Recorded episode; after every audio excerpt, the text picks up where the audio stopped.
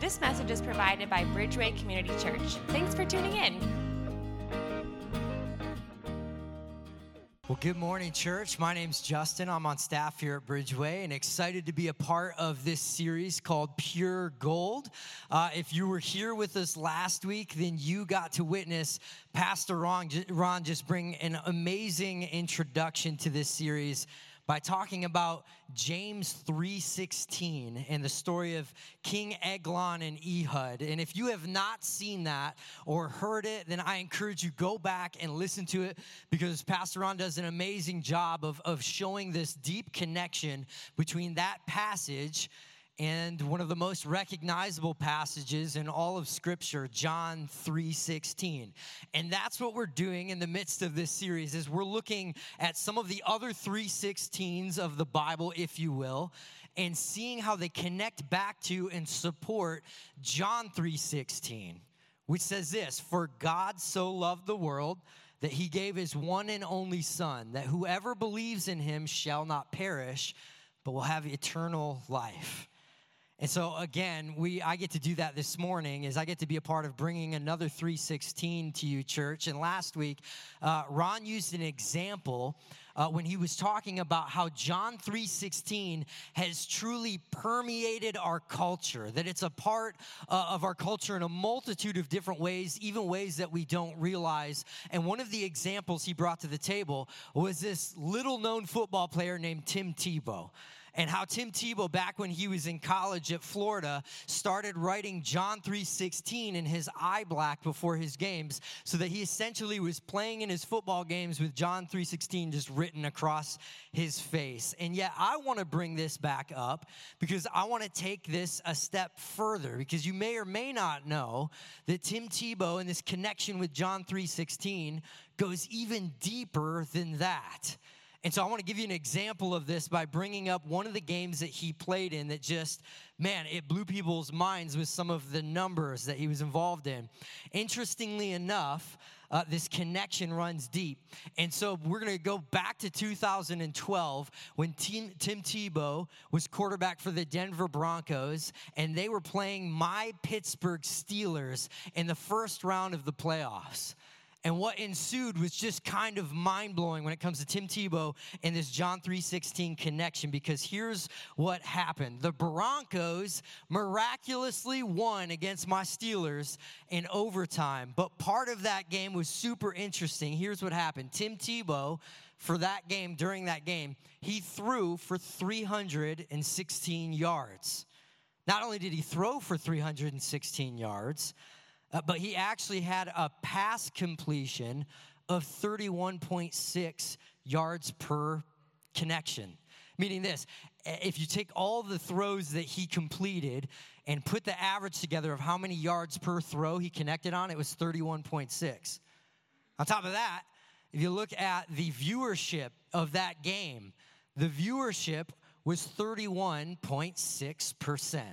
Meaning this, that of all the TVs that were on that night watching something, 31.6% of people with their TVs on were watching the Broncos beat the Steelers that night. On top of that, a pivotal interception that happened in the game that led to a Denver Broncos field goal, well, it happened on a third and 16. Third down, 16 yards to go. Check this out. I even heard this. I even heard that Tim Tebow does 316 push ups every third hour and 16th minute on March 16th every year. Okay, I made that up. But the rest of that story is indeed true. All of those stats with 316 all happened during that game. And it, it's crazy to me because John 3:16 certainly has shown up across the board in our culture, even if we don't realize it or recognize it. As a matter of fact, it's printed on the inside bottom rim of, of every cup at everybody's favorite West Coast fast food joint called In N Out Burger. Anybody ever been to In N Out Burger? That's a big deal in California, right? On top of that, uh, the, the clothing store Forever 21 that you find in a lot of malls has John 3:16 printed on the bottom of every one of their shopping bags, their yellow shopping bags that you can get at the store. And so a lot of us you might not have even known that, right? Because John 3:16 it really has it's it's taken hold of our culture in one way or one form or another as the most recognizable passage in all of scripture. And so this morning we get to dive back in to another 3:16 in the Bible and I want to give you that passage right off the bat. And so here, here it is. We're going to open up to the first gospel. We're going to open up to the gospel of Matthew. It's the first gospel in the New Testament. There's Matthew, Mark, Luke, and John. We're opening up to Matthew. And so if you have Bibles in front of you, by all means, open them up. Find Matthew chapter 3. And we're going to start with verse 13 and go all the way to verse 17. So Matthew 3, 13 to 17. If you don't have a Bible with you, you can follow along on the screens behind me as well. Matthew 3 13 to 17, and it says this Then Jesus came from Galilee to the Jordan to be baptized by John. But John tried to deter him, saying, I need to be baptized by you, and do you come to me? Jesus replied and said, Let it be so now. It is proper for us to do this to fulfill all righteousness. Then John consented, and as soon as Jesus was baptized, he went up out of the water. And at that moment, heaven was opened, and he saw the Spirit of God descending like a dove and alighting on him. And a voice from heaven said, This is my Son, whom I love. With him I am well pleased. Now, there's, there's a few things that I love about this passage. There's more than a few things, but there's a few things that I want to hone in on this morning that I love about this passage. You see, to me, this passage is a reminder that Jesus is the perfect example. That, that not only did, did God give the world Jesus as a humble Savior and sacrifice, but that He gave the world Jesus as a model. Throughout His life, Jesus is modeling for us what it looks like to live a life full of faith, discipline, and action when it comes to pursuing God and all that it entails. And so every word, every action, every interaction, every characteristic of Jesus is a big deal and is an example for all of us. All of it is an example for all of us because Jesus is the perfect model. And, church, that's what's mind blowing to me. Is that through this perfect image of God, known as Jesus, Jesus' humility is constant. And in this case, in this passage, he insists that he's not above being baptized by John. And so the Son of God, the Messiah himself, insists that he must step into baptism as a model of what pursuing God looks like once you've already made a decision for salvation. And so I gotta, I, I say this next part not as a guilt trip, but as biblical truth and reality. That if you've already made the decision, a decision for salvation, and you're wondering what the next step is, here it is it's baptism. Whether you made a decision for Jesus yesterday or 20 years ago, baptism is a step of faith that Jesus Himself, the Son of God Himself, knew was important. And, and it's a decision that He boldly yet humbly stepped into. Not because He had to, He is the Son of God after all, but because Jesus chose to. And it's the same for us. That Maybe, maybe you're sitting out there this morning and you know that you've hemmed and you've hawed over the thought of finally getting baptized because of this reason or that reason. I, I want to challenge you this morning to look at it differently, to look at baptism differently. Because baptism isn't a have to, it's a get to. Instead of viewing baptism as a hurdle, I believe we should view it as what it is a public declaration of your faith that professes Jesus is Lord, and I'm not ashamed to follow him with my life. In fact, I'm making it public that this is who I am Christ in me because Jesus changed me. If that's you this morning, I encourage you be a part of our baptism opportunity that we have coming up in the fall. And I say that, church, I don't say that to sell you on anything. I say that because I believe some of you need to know that the opportunity is here, and we want to simply celebrate Jesus' role in your life with you, with our church. You know, maybe you're sitting out there and, and you've been waiting. You've been waiting for the perfect moment, and yet Jesus says, Come as you are. You see, everything doesn't need to be wrapped up into this perfect bow in your life to get baptized. You see, that's, that's not what baptism is about. If you're waiting for the right time to be baptized, the time may never be right. Maybe the time is now. But here's the deal though. I want you to hear this right off the top because some of you maybe have already heard what I've started talking about and you're like, ah, this doesn't pertain to me. I'm going to check out. I, believe this this message isn't just for people who haven't been baptized. There's more going on in this passage than even just the baptism itself. One of the most interesting aspects of this passage to me is the fact that John tries to deter Jesus. It says it right in the, in the text.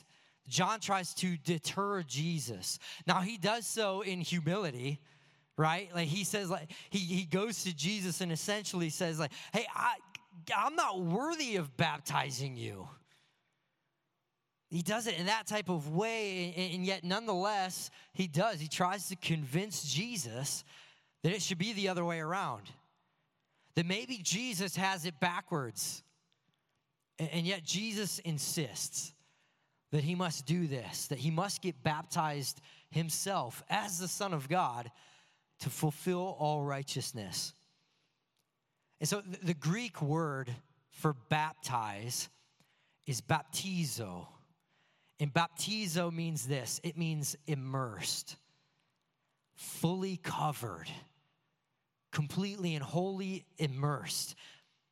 For Jesus himself was fully immersed with God, but he also was fully immersed with humanity.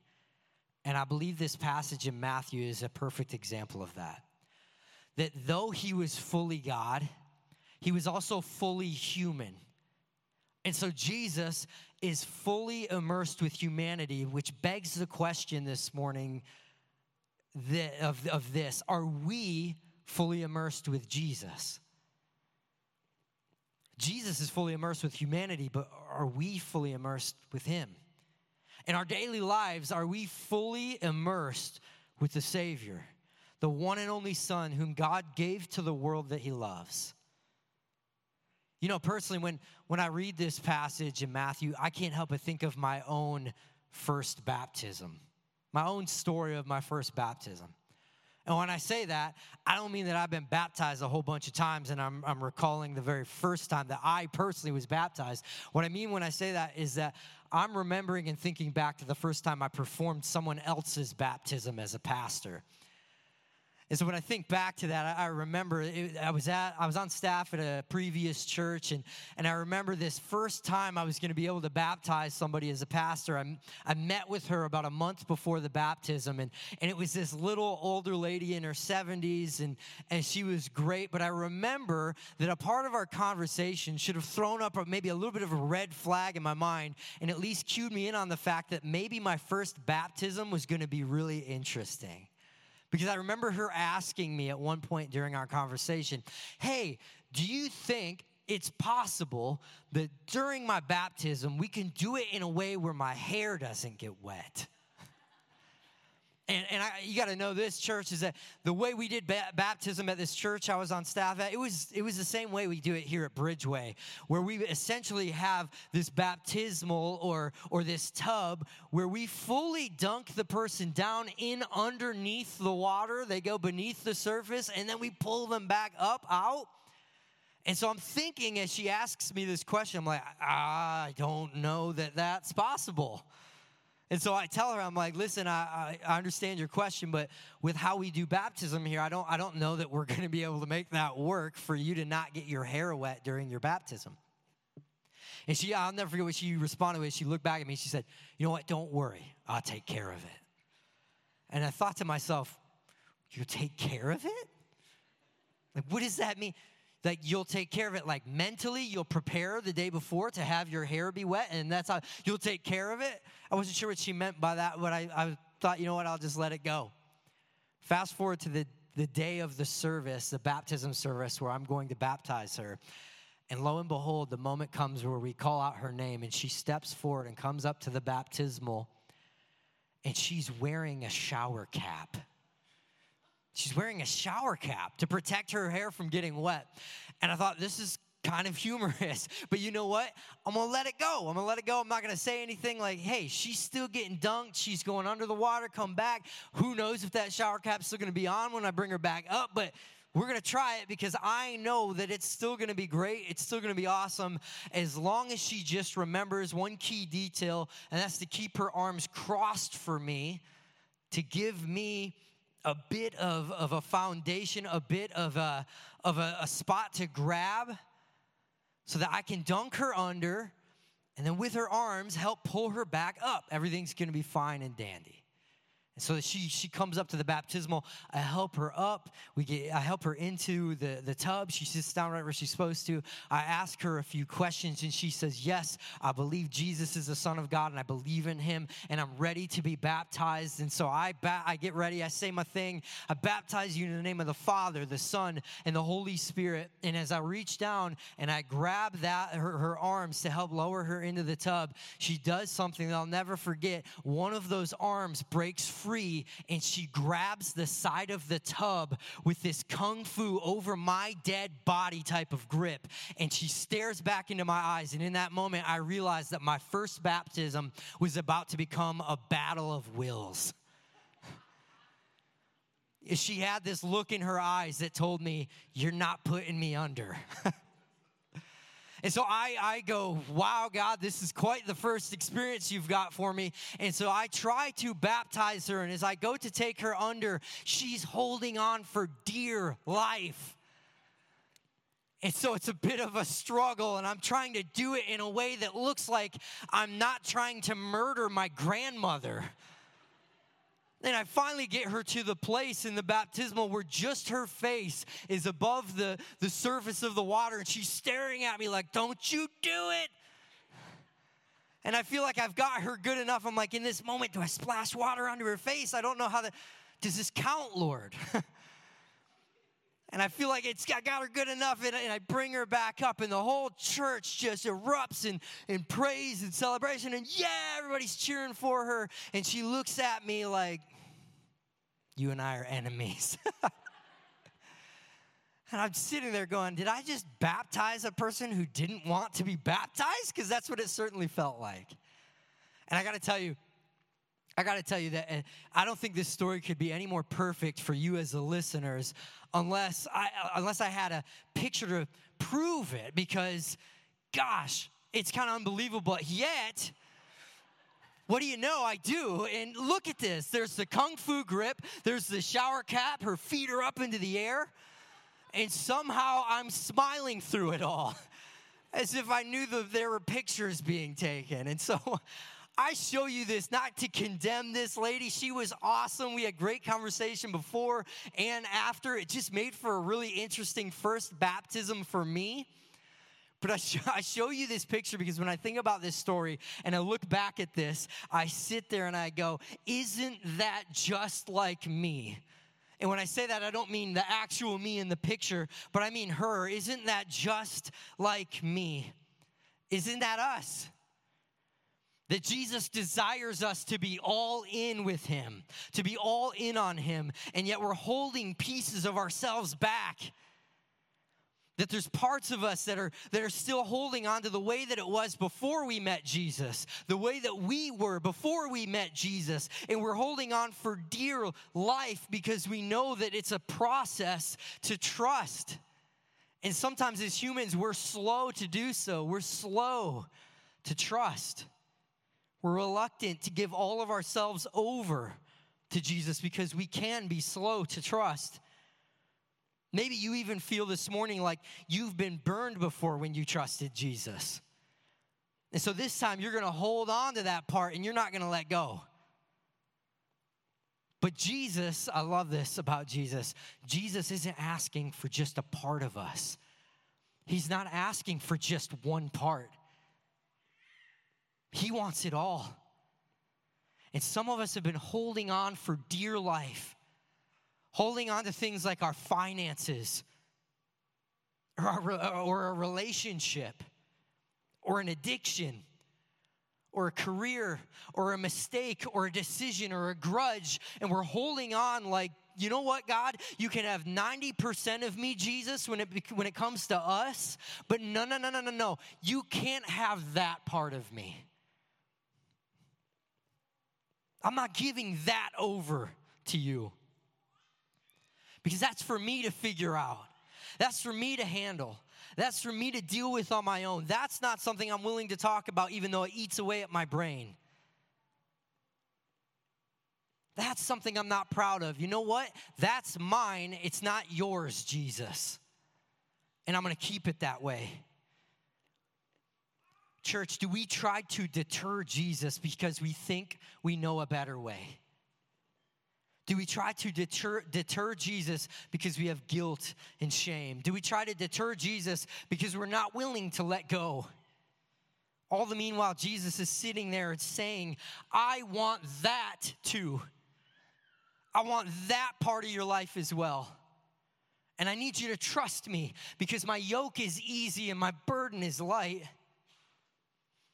You see, to be a Christian is to be Christ like, meaning that even though we are not Jesus and we can never be Jesus, we are striving to be like him. And if we're not striving to be Christ like, then what are we striving to be? And if we're not striving to be Christ like in all areas of our life, then what do those areas allow us to become? Is it more like Jesus?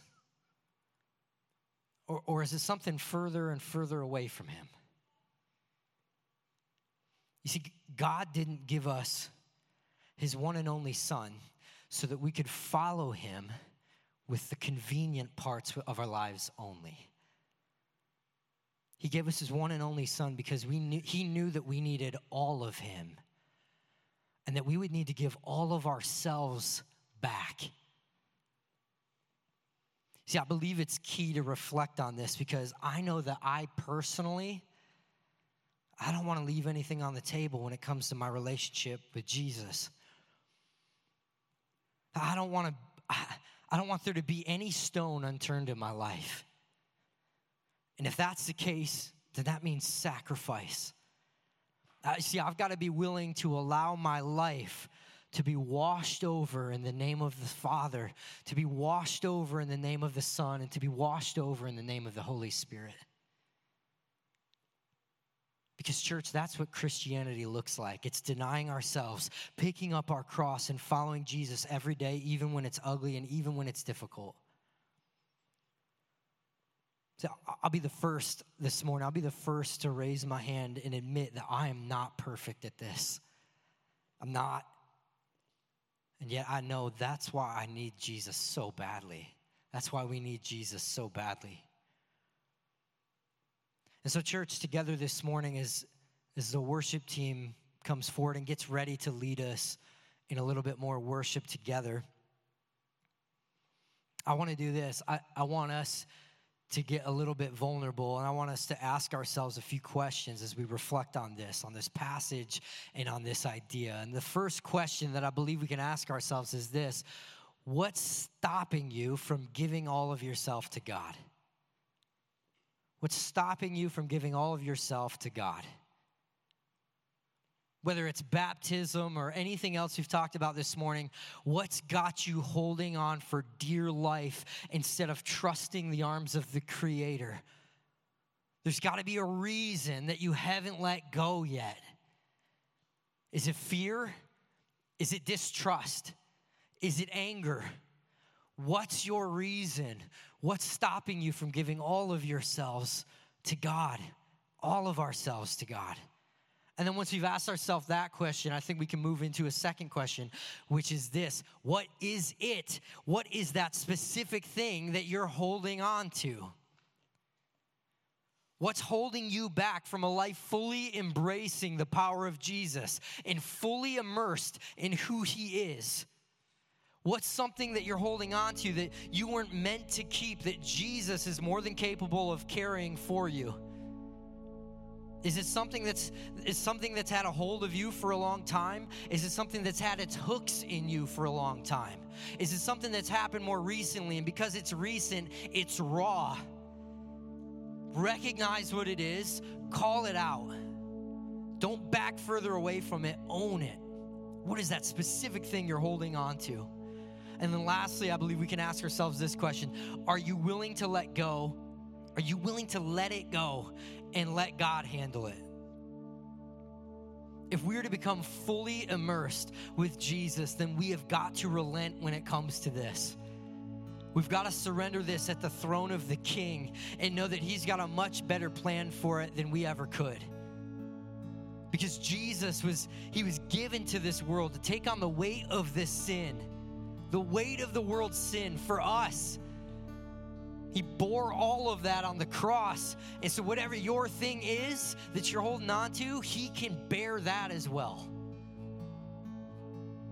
And when we find our, ourselves in the positions of doing so, uh, of letting go and trusting God with it, then we can simply celebrate and be thankful.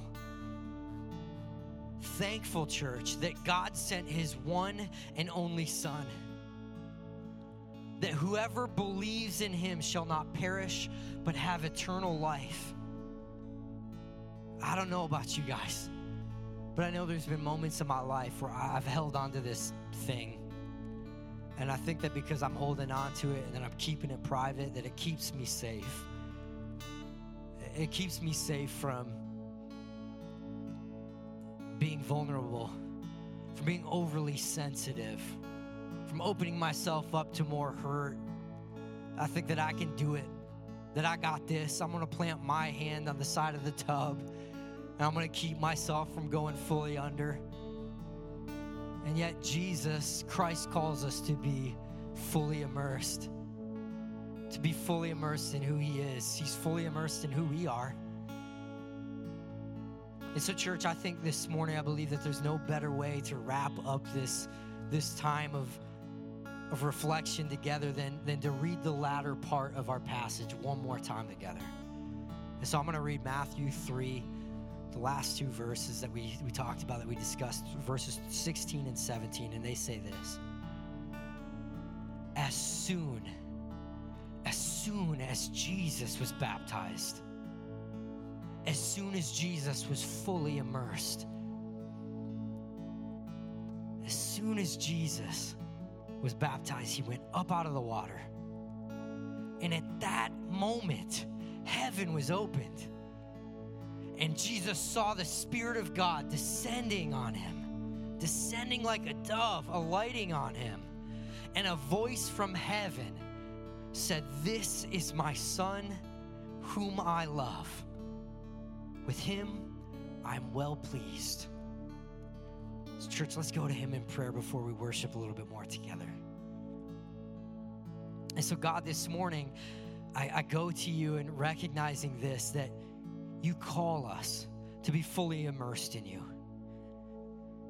God, you call us to not just give over one part, the comfortable part that's easy to give over to you, but God, you call us to be fully immersed in a way where we give the stuff over that's hard.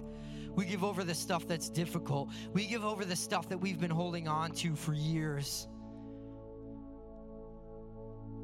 God, my prayer this morning is that if there's people in here, if there's someone in here who knows they're holding on to something, grasping onto it tightly, and that it's something that's just been causing them to, to maybe fall further from you or to, or to fall into different things in their life like, like depression or anxiety or worry or fear. God, my prayer this morning is that we recognize you're so much bigger than those things. You're so much greater than those things. God, you call us to live a life where our arms are just open, our palms are just open, and we say, you know what, God, I, I, believe following you looks like being able to open up my hand and say, you know what, I'm willing to let you take this from me. Oh God, would you take it from us? My prayer this morning is that if, if there's anybody in the room this morning that knows that they've got that, they've got that thing that they're holding on to, that they would just be able to, as they're sitting in their seats, just kind of put their hands out on their laps and open up their palms to you, God. God, as we do that, would you just be so faithful, as I know you will, to just take that from us? And God, when you do, there's, there's no more weight that we have to carry. But God, we get to we get to celebrate in the truth of you being the king that carries everything for us. You went to the cross for us. And God, that's that's a truth that we can celebrate and be thankful for. And so God, that's my prayer this morning. Is that as we do that, as we open up our palms and say, God, I'm willing to relent. I'm not going to deter you any longer, but I'm going to open up my life for you to just come in and do what you're going to do in my life in and through me. God, as we do that, I pray that we're able to celebrate this morning. We're able to celebrate you. I'm grateful, God. We're grateful for who you are. And I'm grateful that you gave your one and only Son for this entire world. And so, Jesus, thank you. Thank you for the ways you love us. So, God, I just pray that we're able to to stand up in confidence this morning and continue to worship the name of Jesus in all the confidence and all the bravery that you've created us to have in you. And I pray all these things in the great and glorious and holy name of Jesus. Thanks for listening to our podcast today. Check out our app or our website at bridgewaycommunity.org for more messages or to take the sermon one step deeper by downloading the sermon discussion guide.